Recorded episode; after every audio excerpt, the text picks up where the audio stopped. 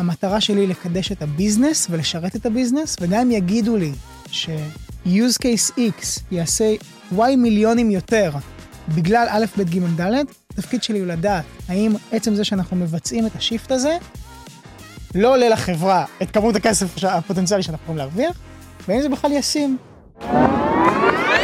זה מורקים בהייטק, אנחנו מתן רבי ואלירן וולף. שרבה, תן לנו את זה. אנחנו אונליין, חברים. פרק רביעי כבר? רביעי כנראה. כן. וואו, רביעי של אה, מורקים בהייטק, שלום, שלום יונתן, שלום אה, לירן, אהלן, אהלן. שלום לכולם. אנחנו פה ב Google for Startups, אני אתן רגע קרדיט אה, לספונסר ולמקום הזה, שעם האורח שלנו, יונתן, זה בכלל מעצים, כי כבר הקלטנו איתך פרק, והפרק הזה הלך לפח basically, כי הקלטנו אותו במקום עם סאונד גרוע. אמ, אז אה, תודה באמת ענקית על ה... גרוע זה כאילו, אתה קצת אה, לא מגזים. איפאתי את זה כן. ניסינו ניסינו לתקן שם להביא איי אדובי סאונד אינהנסר. הקלטנו בשולחן מסביב עבד. למקבוק אחד קטן ו... לא, אתה לא מבין כמה. ניסיונות היה להציל את הפרק הזה כי זה היה פרק מעולה. אבל זה לא יהיה אנחנו אנחנו הולכים לדבר, לדבר היום על דברים גם קצת שונים ויונתן הוא בן אדם מאוד מעניין יש הרבה על מה לדבר איתו. אמ, יאללה מגניב. טוב, אה, קודם כל יונתן, מה קורה אחי? מה המצב? איך אתה? מצוין. איפה, מצוין. אה, מה, איפה אנחנו תופסים אותך היום? היום? וואלה, ספר לנו יום קצת. שלישי, עשר בלילה, מה אתה עושה היום? אני יש לי עוד שעתיים נסיעה לשדה. וואי וואי וואי. אה, אתה היום אתה נוסע לחו"ל. היום, כן. בהקשרי עבודה או לא, לא, בהקשרי לא, היום זה pleasure. כן, כן. הבנתי. פעם אחי. תענוג. מדי פעם. מותר. פעם בעשר טיסות, הוא יאללה אני אקח איזה... כרטיסייה של אל על, מותר לך להשתמש בטיסה. כן. אז כשאתה לא טס לאירופה להנאות ובילויים בארצות הברית אז מה מה אתה עושה ב- ביום יום?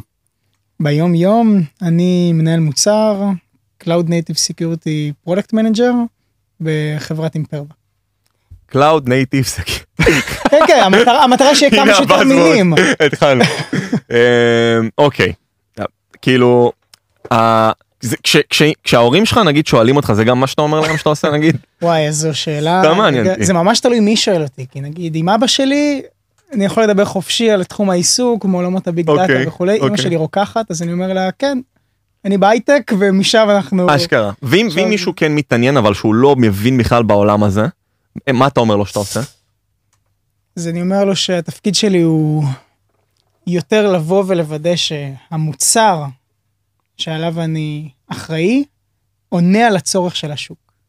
התפקיד שלי הוא לדעת מה צריך לעשות, explain like I'm five אתה מכיר? זה- הגדרה הרבה יותר כן. טובה בדיוק. זה הגדרה הרבה יותר טובה דווקא לדעתי אה, מה שאמרת עכשיו כאילו מאשר ה- כאילו ברור שהטייטל אה, זה זה זה חשוב אבל נגיד מה שאמרת עכשיו אני עכשיו מבין הרבה יותר טוב במשפט אה, בגדול מה אתה עושה. נהדר. אוקיי ו- ומה בעצם מה אתה רוצה לספר לנו על המוצר אם אתה יכול אתה רוצה לספר לנו מה מה אתה עושה ב- בהקשרים של המוצר הזה? אז לפרטי הפרטים של המוצר אני פחות אכנס, הוא עדיין בשלבי בטא והוא עוד לא, הוא לא public, אבל בעיקרון המטרה של אותו מוצר זה לאפשר לאימפרווה כחברת cyber security להיכנס לשווקים ולענות על use cases שעד היום היא לא ענתה עליהם, שמתקשרים בעיקר לתשתיות מודרניות של אפליקציות כדוגמת אה, קוברנטיס ועבודה עם אה, תשתיות CI/CD, Infrastructure as Code וכולי. טירוף. כן. אוקיי, אני, אני אשאל אותך שאלה שלא קשורה ל, ל, ל, לדומיין, אמ, כי אני באמת רוצה להבין, גם לי אישית אותי מאוד מעניין הנושא של product management, ואני הולך לשאול אותך שאלות, יכול להיות שאת חלקן לא תאהב, ואני אתחיל עם למה, מה, מה התפקיד הזה בא לפתור לחברה. כלומר, אה, אה, אתה בתור מנהל מוצר, האם אתה חייב להיות מישהו שהוא נגיד domain expert? למה שלא מפתח יהיה המנהל מוצר גם? כי הוא מפתח את זה, הוא מכיר את המוצר הכי טוב. למה, למה, למה, צריך, למה זה נוצר התפקיד הזה? מה אתה בא לפתור? אז א' אני אגיד שזו שאלה נהדרת. אני תודה. שהתפקיד של, אה, של מנהל מוצר א' הוא שונה משמעותית והוא יכול להיות שמיים וארץ בין חברה לחברה. אה, אני חושב שהתמזל מזלי להיות במקום שבאמת אה, נותן למנהל מוצר את המקום להוביל את המוצר, עם לאו דווקא הצורך לבוא ולדרוש ממנו להיות דומיין אקספרט. ספציפית בעולם התוכן שבו אני מתעסק, אני כן בקיא לא מעט בטכנולוגיה ובאיך מיישמים את הדברים, אבל התפקיד שלי הוא לבוא ולהגיד מה צריך לעשות ומה הבעיה שצריך לפתור, ותפקיד הפיתוח הוא לבוא ולהגיד איך פותרים את זה.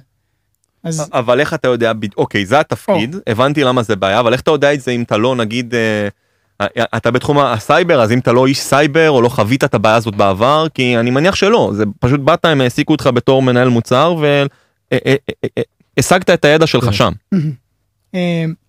אז זה דווקא משהו שנראה לי רוב מנהלי המוצר חווים כחלק מהתפקיד שלהם. אתה יכול לקפוץ פתאום מעולם תוכן של גיימינג לעולם ה cyber security, שאלה שני עולמות שהם לאו דווקא מקבילים, והמטרה היא, שזה אגב לפי דעתי גם אחד ה-soft skills היותר חשובים בתפקיד, לדעת ללמוד on the go, ויותר לדעת גם איך לסמוך על אחרים ולדעת לשאול שאלות. את מי? את, את הצוות שלך? אז יש לי את צוות הפיתוח שאיתו אני עובד, שהם יודעים לבוא ולהגיד לי איך נכון לענות על הבעיה שאנחנו רוצים לפתור. יש את גוף הסיילס, שיודע לבוא ולהגיד לי, היי, הנה לקוח, שיכול לבוא ולהעשיר את סט ה-use cases שאנחנו חושבים שיכול להיות שאנחנו צריכים לתקוף, ואגב, יותר חשוב מזה בהרבה מהמקרים, זה גם לדעת מה לא צריך לעשות, עם כמה שמה כן. כן. אה, לדבר עם ארכיטקטים, לדבר עם בכירים בחברה, המטרה היא לשאוב כמה שיותר מידע מכמה שיותר סטייק הולדרס, כדי לדעת מה לעשות ומה לא לעשות, גם כמובן מתי, שזה אחד הפרמטרים היותר קריטיים.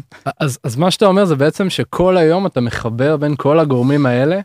אז בהרבה, בהרבה מהימים זה מרגיש ככה, יש לי ממש לוז כזה של back to back מ-9 בבוקר. שיחה עם עמוס, שיחה עם הזה, שיחה עם זה. בדיוק, של כזה לבוא ולדבר עם הלקוח הזה על use case מסוים שהוא העלה מסיבות כאלה ואחרות, אז לעבור לשיחה עם גוף ה marketing ולבוא ולהבין איך נכון לשווק את המוצר. אני עובד על איזשהו מוצר חדש, אז בכלל צריך לבוא ולהבין איך חברה כמו אימפרבה שעד היום נהגה לשווק מוצרים בתצורה X, אולי בכלל בהסתכלות על המוצר הספציפי שעליו אני עובד, צריך לממש את זה באופן קצת שונה. אז למשל עם גוף ה marketing, גוף ה sales, גוף ה pricing, גוף הפיתוח כמובן לא מעט. יש לא מעט פוזיציות שאיתם צריך לדבר ולראות איך מתקדמים. וואלה. או, אז ה- ה- ה- הידע שלך על, אותו, על אותה בעיה, זה, אני מבין, בא רק מלקוחות פוטנציאליים. זה בעצם ה- המקור ידע שלך. אז לקוחות זה כמובן אחד ממקורות הידע המשמעותיים ביותר. אוקיי, מה עוד? אני אתן לך דוגמה. לפני כמה ימים היה לי שיחה עם אה, אחד מהסמנכ"לים הבכירים בחברה. הוא אמר לי, תקשיב, דיברתי עם לקוח כזה וכזה, והוא אמר לי שהוא נתקל בבעיות כאלה וכאלה. אז כן, בסופו של דבר, רוב הבעיות מגיעות באמת מהלקוחות. רוב האתגרים מגיעים משם. אבל בהרבה מהמקרים, גם ה inputים שאתה מקבל הם לאו דווקא מגיעים מהלקוח עצמו, אלא הם עוברים מספר שכבות שבדרך, שהפידבק הזה עובר עד שהוא מגיע אליך בעצם. אוקיי, אבל uh, אני, אני מנסה להבין כי התפקיד הזה הוא מאוד אמורפי. אם אנחנו אומרים נגיד שאני אני, אני לא אקח את הדוגמה של חברת סייבר, אני אקח דוגמה אחרת נגיד, מהמם. מישהו שעובד בחברה ש... בבוקינג לדוגמה. אז הוא לא צריך להיות מישהו בתחום המלונאות או מישהו שעובד בחברה שמספקת ש... שירותי דיווחי מיסים או, או, או תשלומים, הוא לא צריך להיות רו- רואה חשבון המנהל מוצר שלהם. מהמם. אז הוא, הוא, הוא, הוא גורם סוג של גורם מקשר שכל אחד באמת הוא, הוא דואג שהמפתחים יתעסקו בפיתוח והסיילס יתעסקו בסיילס אבל מישהו צריך להבין גם את ה, מה הצרכים של הלקוח אז הוא הגורם המקשר הזה. אז זה באמת תפקיד אמורפי ומה שאני מנסה להבין זה למה נגיד שמפתח מי שנגיד מפתח את המוצר אה, לא יהיה גם זה שיגיד אוקיי אני בוא נראה רגע מה מה איך מה הבעיה ש, ש, ש, שצריך לפתור פה איך עושים את זה בצורה הכי טובה. שיקצו איזה מפתח או שניים לדבר הזה. אז אני אתחיל ואומר שלפי דעתי יש מפתחים מספיק מוכשרים שלחלוטין יכולים לבוא ולהיכנס לפוזיציה הזו. אגב, כנ"ל גם להפך, בדרך כלל מנהלי מוצר אה, ידועים כחבר'ה פחות טכניים, אז המעבר הזה הוא פחות סטנדרטי, אבל אני חושב שגם הם יכולים לבוא ומאוד לתרום בעולמות הפיתוח. אז למה בעצם שמפתח לא יעשה את זה? אז כמו שאמרתי בהתחלה, אני לא חושב שהתשובה היא לא. אוקיי. אני חושב שאבל בלא מעט מהמקרים, מפתחים כמפתחים מסתכלים בעיקר על איך צריך לפתור את הבעיה, עם התעלמות לפעמים מההיבטים הביזנסיים, כמו למשל עלות פתרון הבעיה, אמ, האתגרים הנוספים שיכולים להיגזר מאותו פתרון ספציפי של פתרון הבעיה הזו, ובהרבה מהמקרים זה יותר ההבדל בין הטכניקה לביזנס requirements, שאני אתן לך דוגמה, אני בתור מנהל מוצר, כשאני בא ומבקש מהפיתוח שלי, בפיתוח שיטה אני עובד, זה לא פיתוח שלי כמובן, מנהלי מוצר וגוף הפיתוח עובדים באופן מקבילי, אף אחד לא כפוף לשני, ואז יש מעין הלימה כזו, והיכולת לקבל החלטות היא הרבה יותר דינמית, וזה תמיד מעורר שיח, והיכולת לעשות challenge אחד לשני הרבה יותר פשוטה. אוקיי, כן. אוקיי. אמ, אז אה, אני אני מנסה רגע, למהנדס תוכנה יש איזושהי דרך מלך, בין אם זה תואר, אוקיי, כדי להגיע להיות מהנדס תוכנה במ- במדעי המחשב, בין אם זה או בהנדסת תוכנה, או אולי הוא פיתח דברים לפני זה בעצמו ו- והגיע להיות מהנדס תוכנה. רופא צריך לעבור תואר ברפואה. התפקיד הזה כל כך אמורפי, מה, מה, מה, מה צריך לעשות? יש איזשהו קורס שהוא סטנדרט בשוק היום, יש איזשהו תואר, איזה שאלה מטורפת. כן, כן, זו שאלה. כאילו מה, מעניין אותי כמה אנשים ביום שואלים אותך תגיד איך נהיית product. או. נכון. אז אתה מבין זה המקור. אין, אין לזה איזושהי דרך, נכון. כאילו, אמ, אני בכלל הגעתי לזה, בתפקידי הקודם הייתי מספר שנים יועץ ב- ביחידת ממר"ם, הייתי שם customer success, מנהל מוצר, solution architect, אז שחיתי קצת ב- בעולמות הטכנולוגיים, והגעתי לתפקיד הזה כי אני שונא לתכנת. אוקיי? הבנתי שאני רוצה להישאר בדומיין הטכנולוגי. אני מאוד אוהב לבוא ולחשוב איך מוצר צריך להיבנות ולאיזה כיוונים הוא צריך ללכת ולמה הוא צריך ללכת לאותם כיוונים, אבל המימוש בפועל הוא משהו שאף פעם לא עניין אותי. אז אם אתה שואל אם יש איזשהו קורס או תואר, אני אישית חושב שלא. אה, אני הגעתי לזה בלי תואר, את התואר שלי עשיתי במקביל, אבל דווקא הלכתי בגישה שהיא קצת שונה מה product הסטנדרטי ועשיתי תואר במדעי המחשב. אה, למה? גם אני לא יודע. אה, עשיתי את זה מכוח האינרציה עם כמה חברים שיום אחד באו ואמרו לי, תגיד, בא לך לנסות? אז הלכתי ועשיתי את זה גם. אני חושב שאין באמת תואר או קורס שיכול ללמד אותך לעשות את התפקיד הזה טוב. אתה צריך להיות אוטודידקט, אתה צריך לדעת לדבר עם גוף פיתוח, שזו לפי דעתי, אחד- זה, זה לפי דעתי אחד מה skillset הכי חשובים, אה, ובעיקר לדעת לשאול שאלות ולהיות פתוח לפידבק. אז בכנות, אם אנחנו רגע ריאליים, לי זה נשמע אמ, שכדי להיות product אתה כבר צריך להיות בתוך התעשייה. אתה צריך להיות מישהו שהוא בתוך התעשייה, התעסק במשהו אחר ועשה מעבר ל product. אמ, כי הוא ראה שזה משהו שהוא יותר אוהב. אתה לא יכול פתאום להיכנס כמו שאנשים נכנסים לאיזשהו תפקיד מפתח של מהנדס תוכנה אחרי שהם או פיתחו דברים בעצמם, היו בזה בצבא, עשו תואר. נשמע שתפקיד ראשון זה זה זה אני זה, כן, זה, זה נכון או שזה כאילו אני, אין- אני כי- מסכים.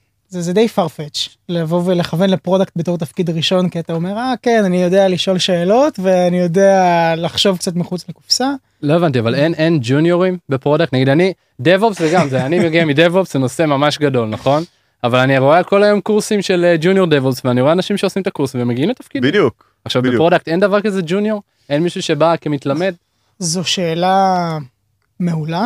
אני חושב שג'וניור product בהכרח לא יתעסק במה ש non ג'וניור non ג'וניור יעשה. אמ, אין משרות סטודנט אתה אומר. אין אין סטודנט. לא, זה משהו שהוא נגיד מאוד נפוץ בכ- בכל החברות הייטק אמ, כולל בח- כולל בצוות שלי לא מזמן אה, אה, אה, קיבלנו שני סטודנטיות אמ, שאני חפפתי אותן זה משהו שתמיד עושים כדי באמת להמשיך את התהליך למידה הזה ואת- וזה סוג של אמור להיות ווין ווין בסוף שאתה גם מקבל מישהו יחסית בזול ושיש לו פוטנציאל. אמ, אז כאילו זה נשמע שב product אין משרות סטודנט כאילו זה לא משהו שאתה לומד זה משהו שאתה צריך להיות באמת איזשהו מישהו בתעשייה שמכירים אותו צברת איזשהו שם ואחרי זה אומ- אומרים אוקיי הוא יכול לחשוב את הדעתה הוא יכול להיות בתפקיד האמורפי הזה של לקשר בין הגופים ולהבין מה הבעיה יותר טוב. לגמרי, וגם צריך לזכור שבסופו של דבר אם אתה מסתכל על בן אדם שלא מכיר, סתם נלך על הדוגמה הקלאסית product בעולם הטכנולוגי, אוקיי? שזה מה, ש- זו הקונוטציה שלנו אנחנו מדברים פה. בסופו של דבר התפקיד שלי הוא לדאוג שהמוצר עונה על היעדים של הארגון, שאני מצליח להגדיל את הרבניו של החברה, שאני מצליח להכניס יותר כסף. זה לא קו מחשבה של מישהו שרק אתמול נכנס ל- למפלצת הזו שנקראת חברה טכנולוגית. זה משהו שאתה צריך אה, לאכול קצת את החרא הזה לאורך הדרך, בין אם מישהו שעבד עם לקוחות לפני, או מישהו שעבד בפיתוח לפני וכולי. אתה חייב קצת להבין מה קורה לפני שאתה בא ובכלל מרשה לעצמך לבוא ולהגיד מה צריך לעשות כדי להגדיל את ההכנסות. ו- ויש לך רק אחד כאילו per מוצר כזה או יש לך קבוצה per מוצר איך זה עובד אה, כי זה נשמע שאין הרבה אנשים שיש להם את כל היכולות האלה ביחד על משהו אחד. אה, זה, זה נראה לי מאוד דינמי, זה תלוי חברה. אגב, אני רגע אחזור למה שאמרתי מקודם, התפקיד של product הרבה פעמים הוא, הוא יש קיצונים לפה וקיצונים לשם. למשל, אני עובד עם גוף פיתוח, ששם יש גם אשת UX, אני לא מבין כלום ב-UI UX. אני יודע לבוא, להבין מי הם המתחרים שלי, להבין מהם הפלואים שלהם אני רוצה ללכת, ולהגיד ל-UX שלי, תקשיבי, יש פה פלואו מעניין, זה מה שאנחנו צריכים גם לתמוך בו מבחינת המוצר. וואו. תציג לי, תציג לי אופציות, בואי נדבר על זה רגע, בואי נבין האם אנחנו בכלל רוצים ללכת לכיוון הזה.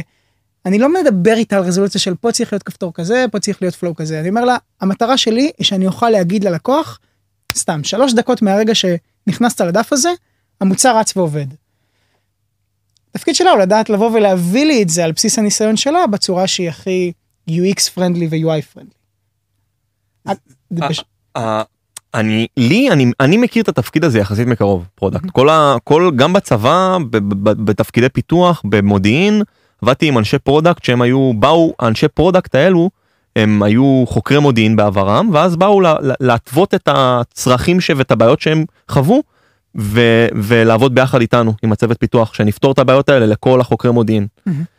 אז אני קודם כל אני תוהה לירן לדוגמה נגיד ב DevOps. מי אנשי product? אני אנש, איש product בתור איש פיתוח? מי אנשי product של DevOps? יש לך, אתה עובד עם אנשי product? וואו זה, זאת שאלה מטורפת כן. בסופו של דבר DevOps זה סוג של גם קישוריות כאילו בין ה Ops לפיתוח נכון אז הרבה פעמים אתה סוג של ה product של עצמך כאילו הרבה בוא נגיד ככה זה תלוי בארגון אבל יש הרבה צוותי DevOps שעושים לעצמם את ה product ומוציאים את התכולות אה, לעצמם אה, ויש את כל העולם של אה, Developer Experience של נגיד ואני עכשיו מרים פלטפורמה פנים ארגונית שעוזרת לתהליכים בארגון ואז אם הארגון הוא מספיק גדול ויש נגיד פלטפורמה באמת ש, שמפתחים אותה וזה אז אולי זה מוצר בפני עצמו ולפעמים יש לאיש product. אבל uh, הרבה פעמים זה לא ככה ודאב-אופסים כאילו הם ה product של עצמם בעצם. ש... וה customer הוא, על... הוא ה... כלומר ה product הכי טוב ל DevOps ובוא בוא תגיד לי גם מתי אם אתה מסכים עם זה יונתן נגיד DevOps זה ה... אני נגיד משתמש במוצרי DevOps ש... ש... שאנשי DevOps כאילו בסופו של דבר אני משתמש בהם אה, זה התשתית שלי. האם אני יכול להיות איש product טוב ל... ל... ל...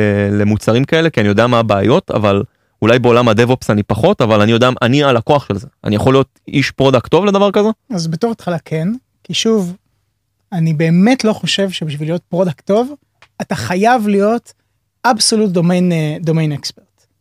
אם אתה יודע מה לשאול, ואם אתה יודע עם מי להתייעץ, אתה תצליח להיות טוב. אם אני רגע חוזר לסוגיה של ה DevOps, שזה עולם תוכן שהוא purely technical, בלא מעט מהמקרים, אני דווקא כן חושב שהכרחי שיש שם איש product, גם אם הוא מאוד מאוד טכני, כי בסופו של דבר התפקיד של הגוף הזה, כל המהות של קבוצת ה DevOps, זהו, כמו שאתה אומר זה לא להיות זה- רק domain expert זה בדיוק. לקשר בגורמים האלה ש... בדיוק. שיהיה מישהו שזה האחריות שלו גם אם הוא טכני לחלוטין גם אם הוא אתה אומר יש אנשי פיתוח שהם יכולים לעשות את זה אבל הם פשוט יצטרכו להקצות לזה זמן ואולי גם החברה רוצה שהם יתעסקו רק בפיתוח בול. יותר מזה, מה התפקיד של גוף DevOps? לבוא, גורם מקשר. ל- להיות גורם מקשר ולשפר את תהליך הפיתוח ואת ה velocity כן. של הצוותים. יש משהו שהוא מאוד פרודקטי קיצור ב DevOps. אתם צריכים product אלירן כן. אתם צריכים. מישהו שיתעסק בזה full time ולא על הדרך בסדר יונתן אתה מחפש עבודה אחי. די. רגע אז אז אה, אני אני אגיד לך את האמת אני לא מבין הרבה ב product כן? אני אני שואל יכול להיות שאני אשאל פה שאלות קיטבג בסדר? אבל בסופו של דבר הבנתי את מה שאמרת בנוגע לצוותים והחוליה המקשרת וזה. בסופו של דבר אני מניח שאתה עונה למישהו כן? יש מישהו שהוא הבוס שלך. כאיש product אתה אמור כאילו שמישהו יהיה שיגיד לך מה לעשות אה, ברמה שיהיה לו דרישות ממך וכאלה. עכשיו מי- זה? אבל כאילו איך איך נראית איך נראה הקשר הזה והאינטראקציה הזאת בשוטף כי מי המנהל שלך בתפקיד הכל כך אמורפי הזה כן זה זה. באמת הזיה כי R&D? מי זה? זהו אנחנו המנכ"ל? כאילו אתה יודע יש אה, יש מנהל צוות פיתוח הוא אתה אני עובד עם אנשי פיתוח בעיקר אתה מדבר עם כל כך הרבה גורמים מי הגורם שאחראי עליך. מי זה המנכ"ל? זו שאלה מטורפת. כאילו מה קורה אוקיי, שם מה אולי ההיררכיה? נשאל ספציפית. עליך כי אני מניח שיש הרבה תשובות נכון? ברור שגם בכל חברה זה משתנה אבל אני רגע רוצה את האינפוט שלך אם זה מהניסיון במקומות שהיית בהם או מה שאתה חושב שנכון שיהיה. אוקיי, אז, אז אני אתחיל ואומר שאני חושב שמה שנכון זה מה שקורה איתי. בשונה מתפקיד של מפתח, שבו חייב להיות מנהל פיתוח כדי לראות שאתה יעיל ואתה באמת עובד על מה שצריך, product זה מישהו שצריך לרוץ, לשחרר אותו באחו כמו סוס, ולתת לו לרוץ ולדלבר. התפקיד של המנהל שלי הוא לקבל ממני input אם יש לי בעיה. ואני בא אליו אך ורק כשאני צריך את העזרה שלו בתור גורם שיכול לעזור לי באסקלציות, אם יש לי איזושהי דילמה שאני רוצה להתייעץ איתו עליה, אבל מעטים המקרים שבהם הוא בא ונותן לי איזושהי משימה לעבוד עליה. כי אם אני צריך, אם אני צריך מנהל שיגיד לי מה לעשות, אני לא יכול להיות product. הבנתי. כאילו כשלת בתפקיד אם אתה לא יכול להביא לעצמך את הדרישות. אני בדיוק אני בונה לעצמי את היום אני יודע בדיוק אני, אני צריך לדעת האם אני מסתכל על מחר טירוף, על עוד מה זה? שבוע או עוד. זה טירוף והרבה מהמקרים אני חושב שהאתגר אחד המשמעותיים ביותר בתור product צעיר זה לדעת להתעסק במה שבאמת צריך להתעסק בו יותר להתעסק בעיקר ולא בטפל. המטרה היא באמת לדעת במה לא להתעסק ואיך לנהל את הזמן נראה לי ברק- זה- לאורך הזמן זה שיפר את היכולת אה, תעדוף זמנים שלך ב- ב- בחיים האישיים גם זה נראה לי הכל אה, הלוואי, הלוואי, אני חי לפי הלו"ז שלי של העבודה והכל נמצא שם, הבנתי באימונים, הבנתי והפגישות. אתה אומר אין קורלציה בדיוק. אבל אגב, לשאלתך, אני לא מדווח ל- VP R&D. יש לי VP product, Mm. שהיא דירקטור שמולו אני עובד, purely American enterprise, שלו אני מדווח, ואיתו יש לי weekly, ואיתו אני עובד, ואיתו אני מתייעץ. ספציפית, אני מבחינה מקצועית עובד אה, לא מעט עם ה-VP, אבל זה, זה ספציפית למקרה שלי, כי המוצר הוא מאוד מאוד רגיש, והוא יחסית חדש וכולי. ש- שתחתיו יש כמה כביכול כמה פרודקטים שהם בצוותים שונים לחלוטין בארגון. נכון. אמ, בדרך כלל ככל שהמוצר גדול יותר יש יותר מנהלי מוצר, אמ, אבל כן, זה, זה, זו פונקציה שיש אחד למספר צוותי פיתוח. אתה לא באמת צריך יותר מדי, אתה צריך בסוף מישהו אחד שדרך כל החלקים האלה מתחברים אחד לשני. זה לא מלחיץ להיות במצב כזה שיש לך כל כך הרבה אחריות זה מאוד. ו- ואיך איך מתמודדים עם אה, סיטואציה כזאת. אה, הרבה שיחות. אמ, אתה צריך להיות מאוד זמין גם אני נגיד זה משהו שאני אני אוהב עבודה אסינכרונית אני מניח שאתה צריך מאוד אה, להסתנכרן עם כל כך הרבה אנשים אתה צריך להיות סינכרוני איכשהו כאילו אני אז זה יותר, זה יותר לוודא שתמיד הצוות ידע לאיזה כיוון הולכים, שהוא, בוא, בוא נתייחס רגע לפרימטר שבו אני חי. יש לי את מנהלת הקבוצה, שהיא אחראית על הפיתוח של כל מה שצריך לקרות בהקשרי המוצר. היא צריכה גם לחיות את ה-day to day, ובנוסף להבין שאני אומר לה, היום אני מבקש את הדבר הזה, אבל המטרה של זה היא שנוכל לגדול לפונקציונליות כזו בעוד כשנה. אז אם עובדים על איזשהו דיזיין, היא צריכה לדאוג שהמימוש הוא לא למחר מחרתיים, אלא לגדילה פוטנציאלית. למשל, היכולת לתמוך בסקייל מסוים, כן, היום זה X, אבל בעוד כשנה זה יהיה 5X. אז כל מהות הדיזיין היא גם להיות כזו שהיא סקלבילית ותומכת בפונקציונליות נוספות. אוקיי אני אני אקח את השאלה הזאת ל- לרמה נוספת אלירן יש לו דיילי אה, הוא מדבר על ההתקדמות שלו יש לו איזה משימה שהוא עובד עליה בדרך כלל יומיים שלושה אותו דבר אני. איך נראה היום יום שלך בוא תגיד לנו לא יודע מה יום? עשית היום לדוגמה מה עשית אני יודע שזה דינמי אבל תן לנו איזה יום יום איך נראה כזה יום בחיים זה אני מנסה להבין אם זה מלא פגישות או שזה אתה יושב וחושב שובר את הראש על הקיר איך אה, איך מתווים את השלב הבא לדבר הזה יום אני קלאסי. מנסה להבין באמת אם זה אם, אם אתה פשוט בן אדם שיש לו מלא פגישות או שזה אתה יותר כזה עבודה מחקרית אני אז, איך נראה היום יום.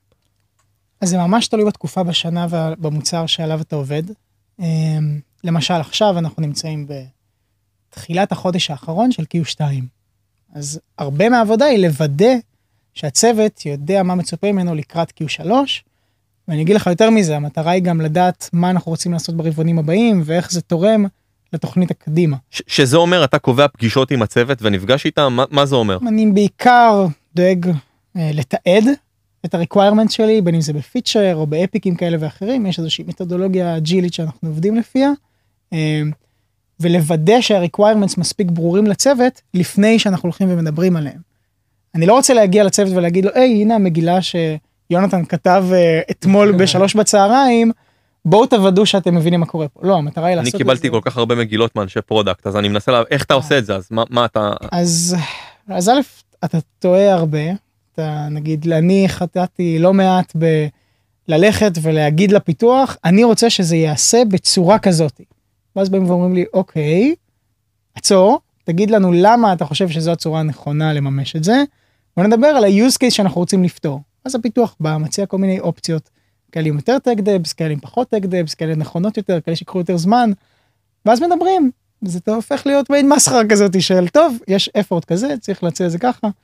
אז לשאלתך, לא מעט פגישות, אה, כתלות בתקופה בשנה. אני יכול להגיד לך שספציפית אני עובד על מוצר שהוא מאוד בוסרי, אז אני יכול להתחיל את יום ראשון שלי מתוך תכנון של שנה קדימה, איזשהו vision, ואיך הצוות גם יגדל לאורך הזמן הזה, ואיך נתמוך ביותר לקוחות, ואז אני עולה לאיזושהי שיחה עם איזשהו בכיר כזה או אחר, שבאים ואומרים, אוקיי, הפונקציונליות שעליה אתה עובד, תדע לתמוך באיזשהו use case ביזנסי אחר, שהוא יותר קריטי לארגון עכשיו, תגיד לי איך אתה יכול לתמוך בזה תוך איקס זמן.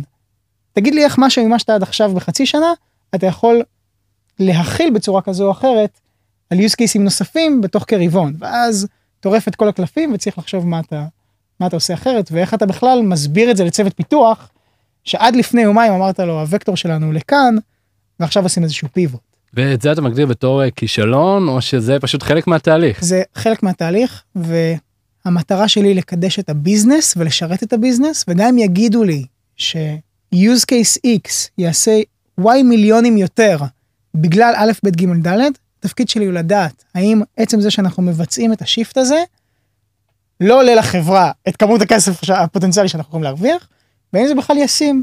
התפקיד שלי הוא לדעת איך כל הזמן לשפר את המנגנון הזה ולייעל אותו, וגם כמובן להרחיב את הביזנס בכלל, כן? לא ספציפית למוצר שלי, אלא לשרת את האינטרס של כל הארגון. כן, כאילו אין, אין דבר כזה כישלון, כי זה הכל איטרטיבי, זה הכל עניין של תהליך, זה הרבעון הזה, הרבעון הבא. זה בדיוק, אני לא, אני לא בטוח שהמונח אין דבר כזה כישלון הוא מדויק, אמ, אבל אני חושב שהמטרה היא להבין איך אתה לומד בעיקר מהדברים האלה, ואיך אתה צופה אותם בצורה יותר מדויקת, או, או איך אתה מנהל אותם. אמ, שוב, כל מיני משחקים כאלה. כן. אמרת שעכשיו אתם בדרך ל-Q3, זה בחברה, זה, זה, זה המצב אצלכם כרגע, ואתה צריך להעביר לצוות פיתוח אמ, מה המטרות. אז אמרת שאוקיי יש פה גם עניין של כתיבת מסמכים אתה לא רוצה להפיל עליהם. אז איך זה, זה עובד באיטרציות פגישות איתם דוגמאות אתה מביא להם לקוחות ששמחים מהדברים שהם עשו כדי להעביר את המוטיבציה? כאילו מה איך איך זה מועבר לצוות פיתוח. וואי זו שאלה טובה זה תהליך שהוא מאוד איטרטיבי. בסופו של דבר הרי אני מתחיל לדבר איתם על הרבעון הבא כשאנחנו נמצאים במהלך הרבעון הנוכחי. זה פשוט סוג של context switch. המטרה היא לבוא לשבח את, את הישות המדוברת הזו שנקראת epic, שזה איזושהי צורה מפונפנת לבוא ולהגיד, היי, hey, הנה הדרישה של ה product, לאיזשהו value מינימלי, לפי acceptance criteria כזה או אחר, התפקיד שלי הוא לבוא להציג את זה לצוות, למשל אם נחזור לנושא הפרפורמנס, אז אפיק יכול להיות, אני צריך שאנחנו נתמוך בככה וככה בקשות לשנייה, או שאנחנו נתמוך בככה וככה רפליקות של המוצר. איך אתה מוודא שה... איך אתה מוודא שהצוות פיתוח מבין את זה? יש פגישה שקורית פעם בשבוע שנקראת דיסקאברי ויש מחסנית של אפיקים שעליהם מבצעים דיסקאברי. המחסנית הזו כל פעם מתקדמת בצעד אחד במהלך הפגישה ואז אתה עובר על האפיק אתה מסביר אותו לצוות והצוות מתחיל לשאול אותך שאלות. מה למה זה, זו דוגמה מהירה, נעשה את זה ככה. הבנתי, אני מבין, אני מבין לחלוטין עכשיו איך התצורה בינך לבין הצוות פיתוח קורית. אה, הבנתי שזה גם. פעם בשבוע. אה, אני רוצה רגע לחזור אחורה לאיזשהו say שהיה כאן שאותי הפתיע קצת העציב יכול להיות שיש שם מקום לשיפור בעולם של product. אבל כמו שאלירן אמר נגיד שהוא שומע על מלא קורסים של DevOps אה, ואני גם יודע שיש אצלנו משרות סטודנט וכולי היה פה say של אם אתה בא להיכנס לתעשייה הזאת שנקראת תעשיית הייטק אל תכוון למשרת מנהל מוצר אתה צריך לכוון למשרות אחרות זה לא לא משם אתה מתחיל לא משם הדרך שלך זה מה שאני ברור שתמיד יש חריגים אבל זה גם משהו שפתאום כשאני חושב עליו באמת זה נשמע הגיוני. אז אני אני השאלה היא כזו מישהו שנמצא בתעשייה איך כן היית ממליץ לו לעשות את ה shift הזה. מה, מה הוא צריך לעשות. זה מאוד תלוי באיזה עולם תוכן הוא נמצא. אמ, הדבר הראשון שהייתי, זה, זה תפקיד כפוי טובה קצת, כן? להיות product. אה, אתה תמיד לא בסדר ואף אחד אף פעם לא מרוצה ממך. כי אתה, אתה בעיקר רוב היום אומר למה לא לעשות דברים ולא איך כן לעשות אותם. אה, יותר, יותר קל להגיע מתפקיד טכני או מתפקיד שיותר soft? וואי זה שוב שזה מאוד תלוי סיטואציה אני חושב ש product טוב מאוד יכול להיוולד מהעולם הטכני אם תפקידו הוא לשרת לקוחות טכנולוגיים. כן. ואם לא? ואם לא? ואם לא אז אני דווקא חושב שזה יכול לעבוד כחיסרון כי זה עלול לקבע אותך מחשבתית לפעמים לחשוב יותר על איך לפתור את הבעיה במקום מה הבעיה שצריך כן. לפתור. הבנתי אותך. ועכשיו בוא אם כבר נגענו שנייה בצד הטכני מהמם. בסופו של דבר כל מוצר אה, טכנולוגי שאתה איש product שלו אה, יש יש את כל הפונקציונליות החדשה כאילו את כל הקדמה ואת הפיצ'רים החדשים שאנשים אה, רוצים שיהיו במוצר אל מול עכשיו לבוא וללטש את המוצר נכון זה בסוף זה נכון זה שני הפכים כאלה כי זה או זה או זה בסופו של דבר. אז איך איך עושים את ה... איך מבינים את הקו הפרדה ביניהם ומתי מתמקדים פה ומתי מתמקד- מתמקדים שם. אוקיי, אז בוא נחזור לדוגמה שאמרנו מקודם על נגיד השיחה עם האפיק. אני בא ומביא שם כל מיני דרישות מוצריות, שהלקוח יוכל אה, לתמוך, ב, אנחנו נוכל לתמוך בכזה וכזה workload ולרוץ על כאלה וכאלה תשתיות. אבל הצד השני של המטבע הוא מה שהפיתוח בא ואומר, אוקיי, אז בשביל לתמוך בסט הפונקציונליות שאמר ה product בא וביקש, אנחנו צריכים סתם לייעל את מנגנון הקפקא שלנו.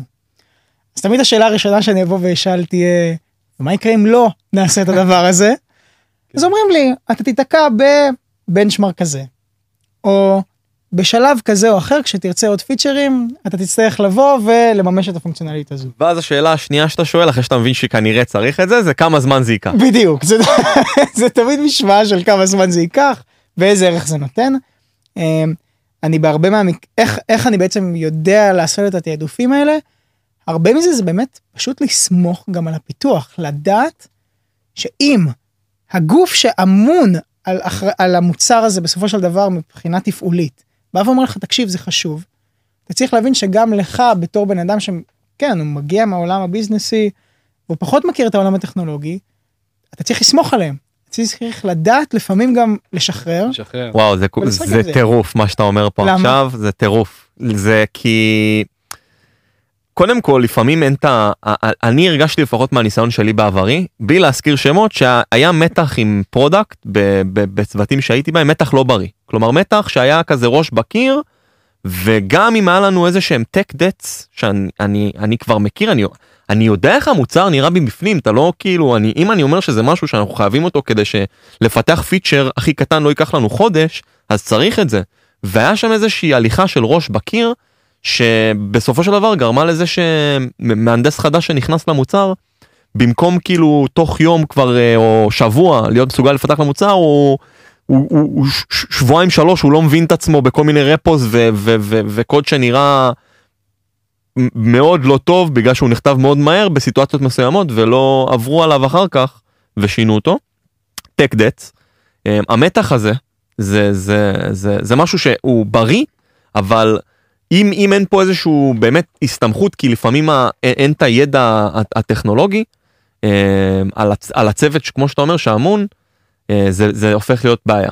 ובגלל זה זה משפט שאני אומר וואו איזה אה, כיף נראה לי לעבוד איתך כיף לעבוד איתך. דווקא נראה לי שדווקא לא שונאים אותך צוות פיתוח. אני מאוד מקווה שלא, נראה לי, יש בינינו אחלה של מערכת יחסים, אבל אני אגיד לך אפילו משהו בהמשך למה שאמרת. הרבה פעמים, אגב, זה לא פעם ראשונה שאני שומע את זה, כן? product הם תמיד ראש בקיר, הם תמיד מתעדפים את הפיצ'רים המוצריים ומתעלמים מהטכנולוגי.